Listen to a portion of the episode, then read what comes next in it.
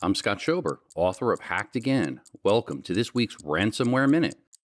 A rundown of the latest ransomware attacks and news, brought to you by Cybercrime Magazine, page one for the cybersecurity industry. Learn more at cybercrimemagazine.com. A cyber attack impacted operations at one of India's top brokerage firms, Motilal Oswal. The incident has since claimed by the prolific ransomware gang Lockbit, which added the firm to its dark web leak site. Confidential company data was reported to be accessed by the cyber criminals, though specifics on what exactly was stolen in the breach remains to be seen. Students, faculty, and staff were left to deal with the internet outages in the aftermath of a ransomware attack at Minnesota State University Moorhead. The event has been ongoing for more than two weeks, according to the officials. The university quickly activated its incident response plan. However, the full extent of the incident continues to be under investigation.